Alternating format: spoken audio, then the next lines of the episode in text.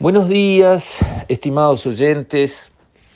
Quisiera referirme hoy al puerto de Montevideo, la controversia que está surgiendo con la República Argentina, probablemente coletazo del desencuentro que lamentablemente se produjo entre nuestros presidentes sobre el tema de la flexibilización del Mercosur y explicar lo que ha pasado porque digamos es difícil de entender.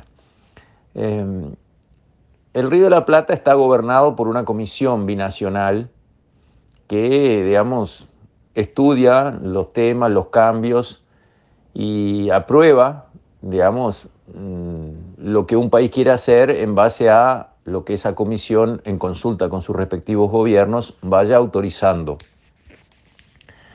Lo cual es una, es una fórmula buena, eh, tanto en el río Uruguay, que tiene su propia este, comisión, como el río de la Plata. Esa forma de trabajar en el pasado ha ido resolviendo problemas, conflictos, ha ido allanando el camino para que los países vecinos manejen el recurso común, río Uruguay, río de la Plata, con sensatez.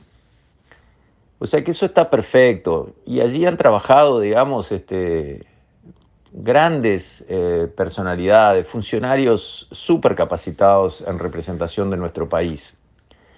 Ahora, se ve que en, en, años recientes, de alguna forma, se perdió aquella buena actitud de poner en esos puestos a personas capacitadas que entienden del tema y que cuidan los intereses del Uruguay.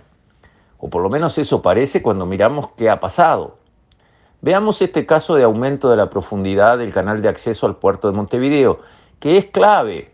Uruguay precisa un puerto de aguas profundas. Uruguay existe porque Montevideo hace eh, siglos era un puerto de aguas profundas comparado con Buenos Aires, porque por la rotación de la tierra los grandes ríos vienen trayendo sedimentos y la parte fina, el barro, se va para el lado de Argentina por efecto centrífuga y la arena viene para el lado uruguayo. Por eso tenemos costas en Colonia y, mirando enfrente Buenos Aires es todo barro.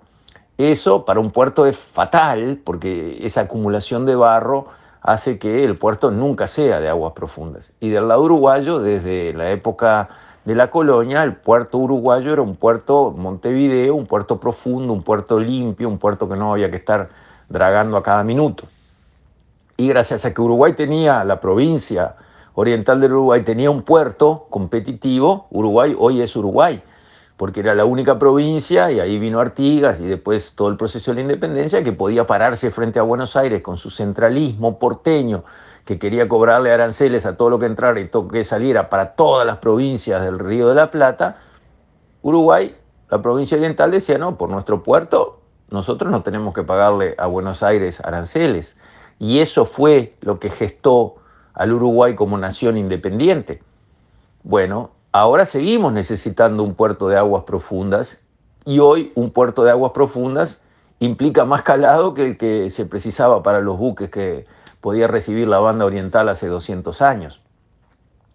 Entonces Uruguay quería dragar en mayor profundidad porque ya que no se consiguió demostrar una viabilidad suficiente para un puerto de aguas profundas en Rocha, donde la profundidad natural ya es mucho mayor, bueno, el puerto de aguas profundas para nuestro país tiene que ser Montevideo y para eso hay que dragarlo. Hoy en día estuvo mucho tiempo en 10 metros, 11 metros, 12 metros, hoy se lo quiere llevar a 13 metros, pero también se lo quiere llevar a 14 metros de profundidad para que barcos importantes entren, carguen completamente, porque un barco grande puede entrar en un puerto vacío, puede cargar la mitad de su capacidad y puede salir con pocos metros de calado, pero eso encarece mucho el flete y toda la logística. Después hay que completar en otro lado la carga de ese barco, lo cual es muy costoso. Lo importante es que un barco grande entre, se llene completamente, se cargue al máximo y salga cargado completamente. Eso es lo importante. Entonces, en la comisión respectiva del Río de la Plata, Uruguay, en el gobierno pasado, planteó eh, su intención, su voluntad de dragar Montevideo a 13 metros, pensando que quería llegar a 14 en una siguiente etapa. Y ahí se produjo algo cantinflesco.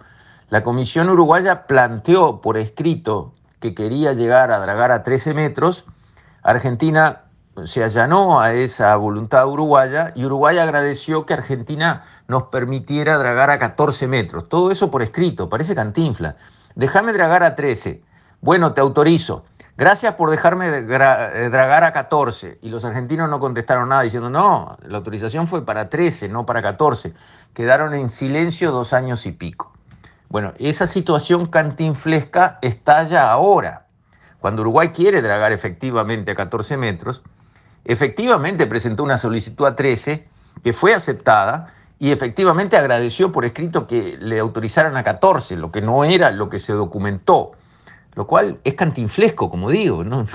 Las relaciones entre países no se pueden manejar así.